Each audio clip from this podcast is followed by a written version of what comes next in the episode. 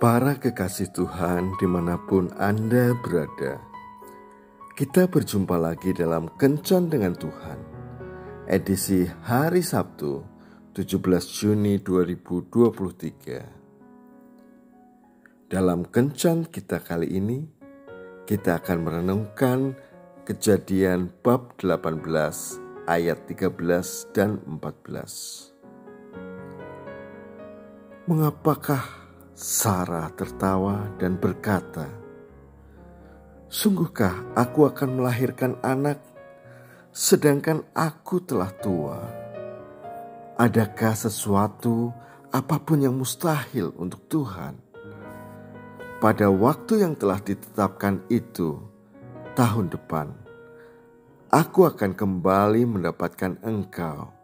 Pada waktu itulah Sarah mempunyai seorang anak laki-laki. Para sahabat kencan dengan Tuhan yang terkasih. Para wanita lanjut usia di sebuah panti jompo di Brown Manor hidup seperti penantian terakhir sebelum ke surga. Mereka menikmati hidup satu dengan yang lain di panti jompo tersebut walau mereka sering bergumul dengan perasaan terbuang dan tidak berguna lagi bagi anak cucu dan orang lain. Kadang-kadang mereka bahkan mempertanyakan mengapa Allah begitu lambat membawa mereka kembali ke surga. Salah seorang oma yang pandai bermain piano sering melantunkan lagu-lagu rohani dengan piano di pantai Jompo tersebut. Oma-oma yang lain pun bergabung dan mereka bersama-sama menyanyi bagi Allah. Suatu hari, seorang pegawai pemerintahan melakukan pemeriksaan rutin di panti Jompo tersebut. Dan saat itu bertepatan dengan diadakannya ibadah bagi para penghuni pantai. Ketika ia mendengar para oma menyanyikan lagu What will you do with Jesus? Apa yang kau lakukan dengan Yesus? Roh Allah menggerakkan hatinya. Dia ingat lagu dari masa kanak-kanaknya itu dan saat ini dia telah meninggalkan Yesus. Hari itu Yesus berbicara kembali kepadanya dan memberi kesempatan lagi untuk menerima Yesus dalam hidupnya. Dan dia pun melakukannya.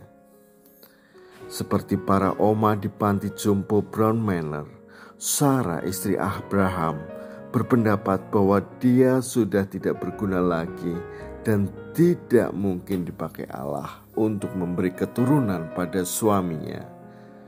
Namun, Allah memberinya seorang anak pada usia tuanya, anak yang kemudian menjadi leluhur Yesus.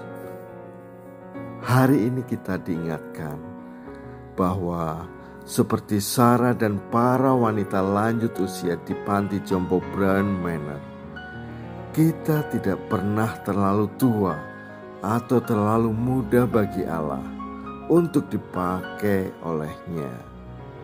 Banyak pekerjaan-pekerjaan Allah di dunia ini yang belum terselesaikan, dan hari ini Allah memilih setiap kita yang membaca renungan ini untuk mau membantu pekerjaan Allah dalam melayaninya dan melayani sesama kita. Mari kita mulai melakukannya. Tuhan menyertai dan memberkati pelayanan kita. Marilah kita berdoa. Tuhan Yesus, jadikanlah aku sebagai pribadi yang mampu untuk memberi kelegaan, kelepasan, dan kesembuhan bagi jiwa yang terhilang, sakit, dan menderita. Amin.